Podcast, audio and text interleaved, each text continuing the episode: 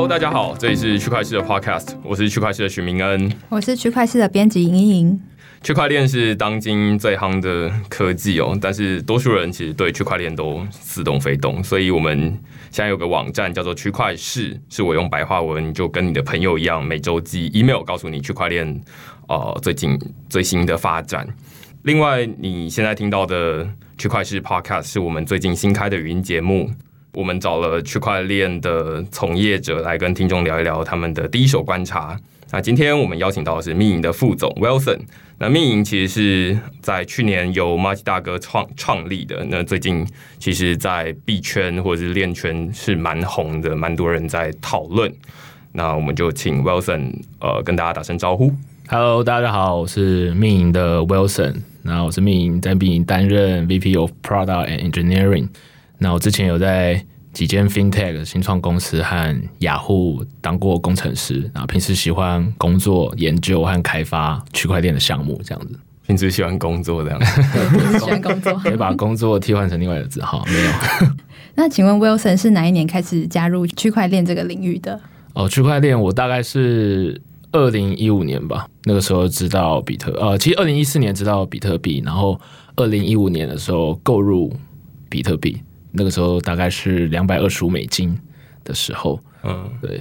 就是很便宜的时候。现在其实比特币一枚是大概六千五百美金左右啊，对，卡在那边卡了好几个月了，对啊，盘整了蛮久的，对对，所以他在买买的时候是两百多。我们现在其实，在币圈都会那个，尤其是比特币啊，因为它是最近从去年开始涨了很多，那所以我们听到说，哎，那这个人他买的。比特币的价格是数百美金或者是数十美金的时候，就是哦，那它看起来是玩很久了这样子。都要看他什么时候买的这样。对。那请问 Wilson 除了接触币之外，还有做什么就是跟区块链比较相关的发展吗？哦，我其实一开始接触接触区块链是学生的时期，因为导师的关系，他有在做一些区块链和虚拟货币的研究，所以我那时候从大学专题就开始接触了。那时候做了一些比特币的钱包啊，这些实作方面的有写扣。那专题和论文也是做公式演算法相关，因为比特币和区块链基本上就是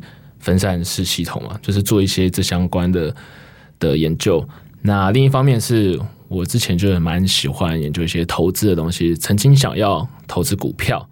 但是那时候投资股票就是要开户和证券户嘛，然后你又要跑银行啊，然后还要登记什么东西啊，有的没的，然后那个流程其实蛮繁琐的，还有交易方式也不方便。然后后来刚好又看到比特币，然后觉得哎，这个东西也是有点像投资，然后交易的方式也像股票，然后又比较符合我们资工系那种资工仔的 geek 那种 style，所以我那时候想说，哎，那我就不要。玩股票，我就去投资虚拟货币，所以我我就买了比特币。嗯，那那时候就是第一次比较深入的踏进区块链和比特币这个东西。嗯，对。那后来做做研究之外，然后我也有做一些挖矿的东西。嗯，因为研究比特币，你深入了解它技术之后，就会发现哦，这是区块链。那区块链里面还有很重要的一个角色，就是矿工。嗯，然后就觉得，哎，我们实验室做比特币。和区块链的技术怎么可以自己没有挖过矿呢？你应该自己组一台电脑，甚至呃执执行实际的去安装那个矿工软体，要把它挖挖挖看这样子。嗯，哦，所以大学读资工系，对，没错。然后后来又其实他有接触一点投资，然后发现投资其实呃买比特币某种程度也是一种投资啊。对，那所以两个部分都有做。那刚刚提到挖矿的部分是。大家很常日常生活中听到挖矿，其实就是在挖比特币啦。就是说，呃，我们买一台电脑，然后电脑放在那边让它运行呃挖矿软体，其实就像我们日常生活中把电脑放在那边运让它剪影片，或者是总之是跑一个城市，那它就会自己。赚到赚到比特币，所以那时候是就是上课的时候，然后就把矿机呃，算是以实验性质吧。然后比特币其实 实验室的矿机吗？呃，一下下而已，所以我基本上这个方面应该还算不会构成什么争议。对对对对，我当初就是放在实验室，大概就是挖个几天吧，就学术用途了。对，学术用途，一周后就移回家里了。对，那当然之后也有做一些相关的生意，因为。这个门槛其实对一般人蛮高的。你除了硬体方面，你要会采买那些器具，例如说 CPU 啊，或是记忆体啊，或是主机板的挑选，对，然后还有进货方面，然后组装起来之后，你还要会去下载那些软体，然后调参数，甚至你要知道整个区块链它里面有哪些角色，例如说的地址啊、私钥啊，或是矿池啊这方面的知识，相关知识其实门槛蛮高的。对对，所以这些东西我们都实际做过一次。然后在我大概是去年吧，去年比较红的时候是以太坊从不到一百块涨到大概三百块、四百块，嗯那时候最热。嗯，那时候这方面的知识和能力在那时候蛮稀缺的，所以那时候就可以做相关的生意。要么就是有点做呃，例如说帮大家组矿机啊、嗯代组的生意，或是托管的生意，我们都做过。嗯，我这边稍微解释一下，就是挖矿这部分。挖矿大家就是日常生活中都会，呃，就是直接想到就是说，哦，在金瓜石那边，然后在那个黄金里面，就是矿坑，然后挖黄金。那事实上，其实现在是二十一世纪嘛。那二零一八年，大家已经不付出劳力。来换取黄金，而是我们现在是大家人人手边都有电脑，那所以我们就是操控这些电脑，然后让它运行刚刚说的软体。那它可能会付出电脑的运算能力，然后以及你的家里的电力，但是你就可以换得比特币。那大家就会想要问啦，就是说比特币系统为什么它要我们付出这些运算能力？其实呃，这些运算能力最后会转换成这个比特币系统的它的安全性。所以越多人挖矿，它的比特币系统的安全性就越高。那当然越相反的，就是越少人挖矿，它的比特币的系统安全性越低。所以挖矿它其实可以用在很多地方。这个这个词汇它不只用在比特币上面。比特币我们通常再精确一点说的话，会说它是叫做算力挖矿，就是用电脑的运算能力。但是事实上，现在已经有很多不同的呃挖矿方式，例如说，就我随便举例来说好了，你去 Seven Eleven 呃买七十九块，然后送你一个一点 Open 奖的点数，那你可以叫它叫做购物挖矿，或者是你去搜狗。呃，买五千送五百，这个也可以叫做就是搜狗挖矿，或者是各种挖矿。你一天喝两公升的水，然后给你一点，这叫做喝水挖矿。所以这其实有很多不同。那待会可能会请呃 Wilson 再提到他们密营这边专门提出来的叫做社交挖矿。嗯，对对对。那这边其实就是说，所有的挖矿机制都是呃。系统给你一个奖励，但是你同样相对付出一些东西。那付出的像是比特币，你就是付出的是运算能力。那这对于这个比特币系统当然是安全稳定性有帮助。那你去 Seven Eleven 买七十九块，这对于 Seven Eleven 的业绩有帮助。各种挖矿它有不同的好处了。没错，那刚刚明恩有提到，呃，密营它是采取用一个社交挖矿的这个名词，那可以请 Wilson 来介绍一下密营的简单的运作方式是什么，还有你是怎么样加入密营这个团队的？哦，密营的运作方式，那我就先从密营是什么先开始讲好了。嗯，那密营其实是大哥当初提出，他其实是先提出社交挖矿这个概念，因为他自己本身是艺人，所以他其实蛮看不惯呃，例如说现在的社交巨头啊，有些社交巨头就先不点名，呃就是那些你我帮 我说啦，我不知道他要说什么，我猜 我梦到他应该想要说的是 Facebook 或者是 IG 这样呃之类的吧，我我不太确定。好，没关系。重点就是说，在 Facebook 和啊，对自己讲出来。了，有些 content provider 他们在一些平台上面，他们创造一些内容，那些内容带来的价值不会反馈到他们身上，都会被他们这些平台拿去收割，比如说卖给广告商，对。他们那些利润是平台得到，但是 content provider 没有拿到他们相对应的。这样像 YouTube 可能还会有一些，嗯除了他觉得这个问题存在很久了，然后他前几年又看到虚拟货币的机会，他觉得这个呃去中心化的代币，然后可以跟他这个问题做一些结合的话，可以解决或改善这个情况，所以他就提出，哎、那他想要用社交挖矿，那社交挖矿搭配的 reward 就是密银币，嗯，所以他觉得 content provider 都应该要得到一些 reward，所以他用虚拟货币这个就叫做密银来回馈大家。他们社交挖矿在平台上面贡献内容，或是互动，或是 view 或者按赞，这些社交行为其实都会产生一些价值。嗯，所以他把这个价值绑在这个密营的生态系里面，所以越多人在这个生态系里面贡献的话，他就 reward 你密营币。那越多人在这个生态系贡献密银的价值，应该就会越高。因为这个密营基本上它代表一个产权，就是 IP intellectual property。嗯，越多人在这个生态系上面创造更多内容的话，它的生态圈越来越大。嗯，所以密银的价值也越来越高。所以现在其实比较像是一个呃，像是社社群平台这样的 Facebook 或者是 IG，那使用者他要去贴自己的文章或者是贴自己的照片，那但是这些社群平台其实呃，例如说我人生中最高的赞可能是拿到了三百多个，那其实可能跟王美来说可能差很多。但是假设王美她拿到了几千个赞，但是事实上她没有，她没有拿到。任何的收入，她没有拿到实质的回馈。那所以 Wilson 这边就是说，内容提供者他贴文之后，他可以拿到密银币作为回馈。嗯，那在 Facebook 上面贴文吗？还是说在在哪个地方贴文呢？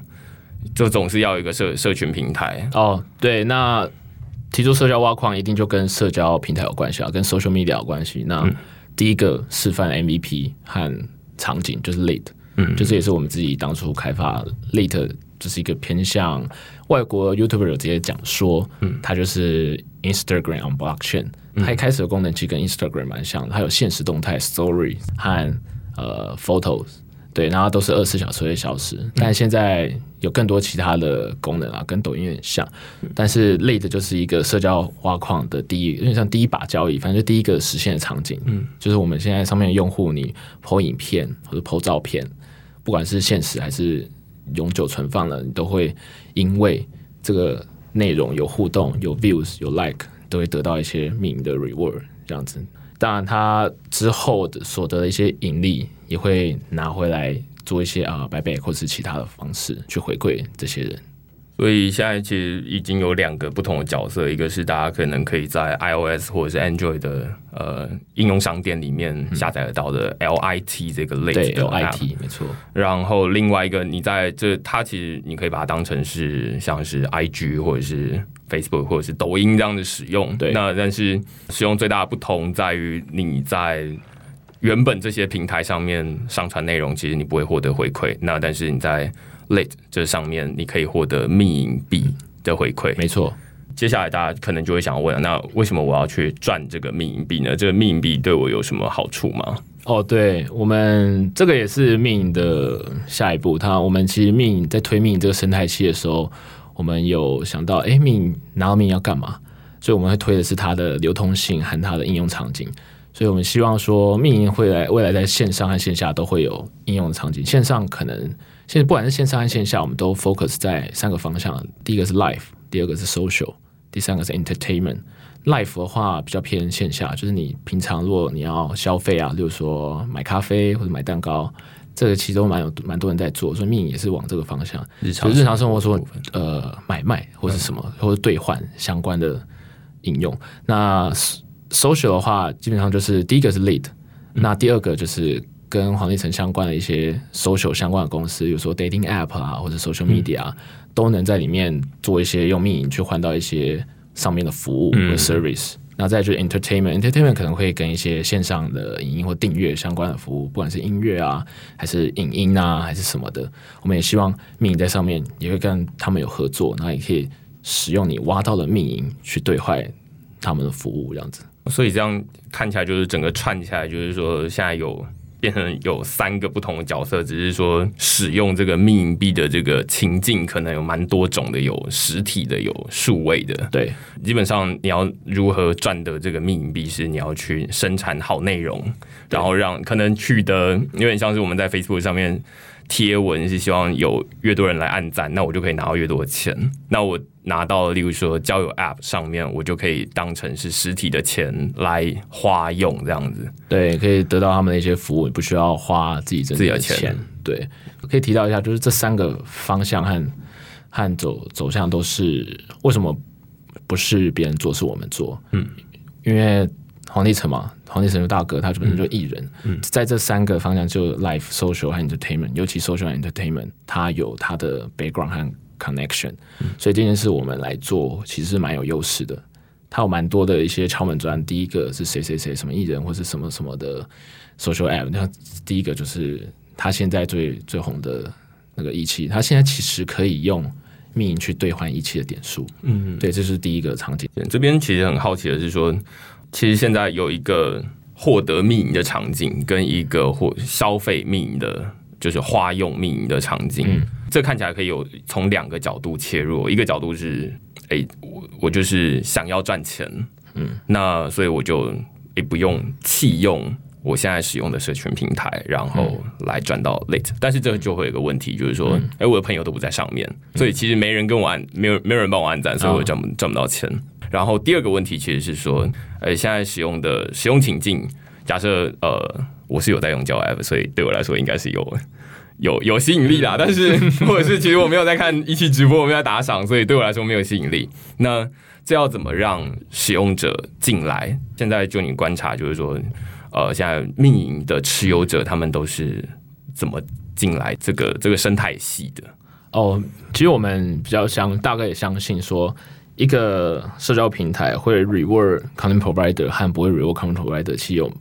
蛮大的差异的。当然一开始一定都很难，因为社交巨头就是有他们优势和他们今年累月的一些累积对。但我们还是相信说，如果你在这个平台你可以得到一些回馈的话，有当然我们又做得好，一定会慢慢会有使用者愿意进来加入。那愿意进来加入，贡献更多内容，那你的朋友可能发现，诶，这越来越多人使用，而且还可以赚到一些 reward，你再去慢慢加入会进来，可是可以有机会成长到还蛮大的一个样子。那目前那个使用者他们在上面通常会有什么样子的特色？就是他们习惯做什么样子的行为，或者是他们通常都是哪一群人会在上面比较多？哦，这个上面的使用者大部分都是新一代年轻人，他们很习惯去录影分享给大家。像我们比较，就是我们爸爸妈妈他不会有这种习惯，嗯对，对就是他们很乐于分用影音分享生活，然后热爱热爱录影啊，热爱 PO 一些照片、日常生活照，就是比较多的年轻人。那我们 Late 这个又有导入一些一期的直播组，然后有跟一期合作，所以会蛮多的网红还有一些 KOL 在上面直接分享他们东西。我们基本上是用很多网红他们自带流量导入到 Lead 这个、这个 App 里面，那加上我们有 Reward 机制，他们可以在上面直接挖到命，然后甚至换，如果他们会的话，可以换出一些其他的币，或者甚至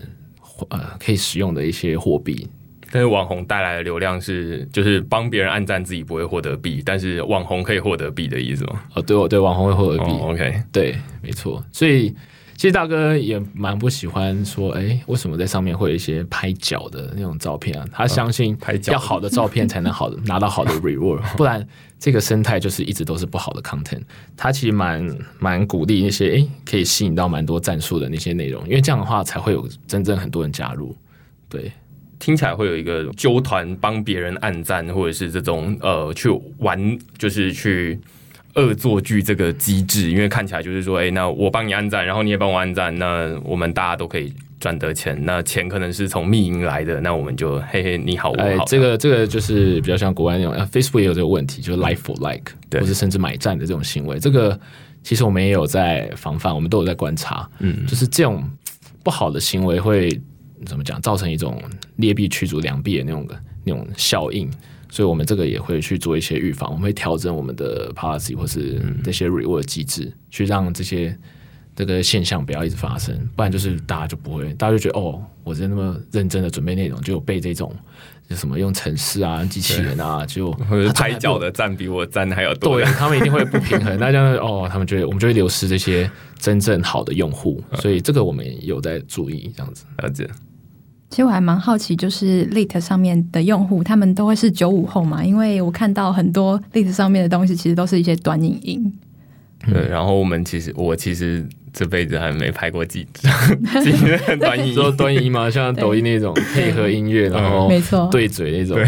我觉得对蛮多的，会蛮多这种比较年轻的人，那上面上面可以分享长辈图吗？看起来好像是不太行，是不是？应该也是可以啦，就没有没有币可以赚的这样哦，对就没有没有没有那么多共鸣这样子，对，就是可能赚不到太多这样。那我们焦点就再回到 Wilson 身上，当初是怎么样加入啊密营这个团队的？哦，命一开始就是就是去年大概也是十月十一月的时候，那个有一天，就是一期的技术长，他就突然密我说：“诶，大哥想要他想介绍我给大哥，因为大哥想做一些虚拟货币相关的呃生意或者 startup。对，那我就跟大哥认识了。然后那时候他就提出我刚刚讲那些他觉得问题，社交平台的一些问题，然后他想结合虚拟货币。那我就当然有跟他自我介绍，当然技术长在。介绍我的时候有跟跟他讲一下我的背景了，然后我就跟他讲，哎，我在做的事情怎样怎样。然后一聊之后发现，他里面我觉得我蛮赞同的。然后我刚好也可以贡献我一些之前的经验，在产业的经验，不管是挖矿还是币圈啊。因为我之前在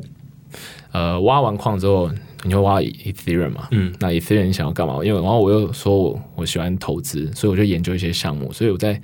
呃 ICO 的几个项目，就是二二零一七年去年其实蛮多很厉害的项目。他们用的什么技术，我都有研究，所以我那时候就研究蛮多币圈的生态。我拿 Ethereum 去真的投 ICO，甚至私募或者 Smart Contract 那些，所以我知道这件事要怎么做，我知道这个产业有什么角色，比如说带头啊，还是什么评级网站啊那种的，或者交易所，哪一个是骗人，哪一个不是骗人，所以我就跟他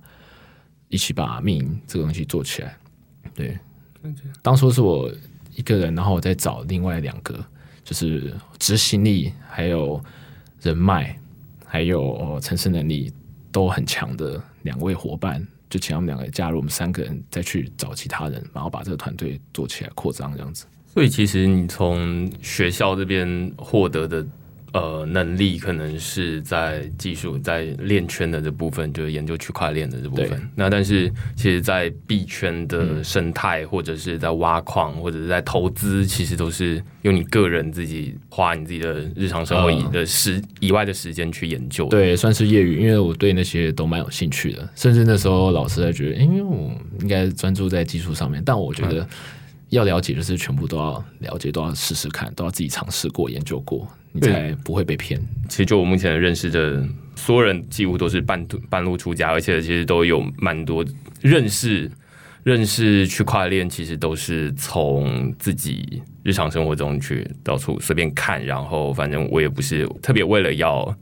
现在没有任何一个大学是有区块链系，嗯，所以他不是是因为修课，而是因为哎就觉得这好玩，然后这或者是这可以赚钱，或者是这可以。通常是因为可以赚钱了，嗯，然后所以就开始研究。那只是每个人研究的方向不一样，有的人研究的是挖矿，然后如何组矿机。例如说，刚刚说用电脑就可以挖矿，但是其实呃，我们现在知道，就是说用每个人日常手边的这个电脑，其实你已经几乎挖不到矿了。你得去组比较特别的，例如说你有比较强的显示卡，或者是呃呃特别的特别的设备，那去算它的 CP 值，那。我才有机会获利，要不然基本上有点像是挖身体健康的这样子。对，维护区块链账本 的义工这样。对我刚刚这样听起来，感觉 Wilson 他是因为本来就有在碰技术，然后自己又去吸收了很多币圈的知识，所以他才可以有办法协助呃命营组是组成一个团队这样子。嗯，就想要继续问下去，就是说。对于这个，因为像 Wilson 其实也非常年轻，应该是九零后吧？嗯，是吧？是，对，就想说，因为刚刚明恩有讨论到，大家在区块链这个领域都是半路出家，那么 Wilson 对呃认识区块链，就要怎么认识它？对年轻人有什么样的意见，可以跟大家分享一下？哦，这个就是想认识区块链，这个这个圈子其实就去年到今年来看嘛，就是钱很多，赚钱很快。但是也有可能因此就被诈骗还是什么的，所以我觉得每个人要认识的话，我觉得你可以从去购买第一颗比特币或是第一颗以太币哦，甚至不要一颗，因为就是一颗可能有点太贵，先买不起一颗。像股票，你就是强制说一定要多少一千股还是什么一起才能买，但是虚拟货币不一样，它可以买零点一颗、零点零一颗、零点零零一颗。啊，买东西不是为了要投资，就是你当你真正买下去，你的钱放进去之后，不管多少，你可以少少一千块台币、一百块台币都可以。你买下去，你就会知道要怎么使用，不管是存放、传送，你在使用这些钱包的时候，你会知道一些地址和私钥的概念，那些助记词，就是十二个单字或是二十四个单字，为什么这么重要？这你就要去了解，你要去了解一下，呃，区块链它底层的运运算逻辑，或是它的原理怎么运作的。你要透过买第一颗，你才你才会跟他有关系，你才会认真去去认识。那认识了这些东西之后，你第二第二步你可以去学着写一些简单的程式语言，甚至智能合约，你就会知道为什么现在以太坊为什么 ICO 这么盛行，为什么它募资的效率跟传统会那么不一样，因为它不需要开户或者不需要什么，你直接下载一个开源的软体，可信任的软体，当然不要下载到诈骗。这些都是你研究之后，你才能分辨出它的差别。所以我觉得购买第一颗和研究一些智能合约是一个很好的开始。哦我自己个人也蛮同意，就是 Wilson 的说法，也符合我个人的经验，就是我是自己手上拿到了以太币之后，然后才开始想说，据说这个东西是可以赚钱，然后是它接下来会涨，那到底为什么它会涨呢？我就去网络上开始看，那嗯有点看不懂，那所以我就再去找更源头的资讯看。一切的一开始就是你得先跟比特币产生一点关系。事实上，现在日常生活中所有人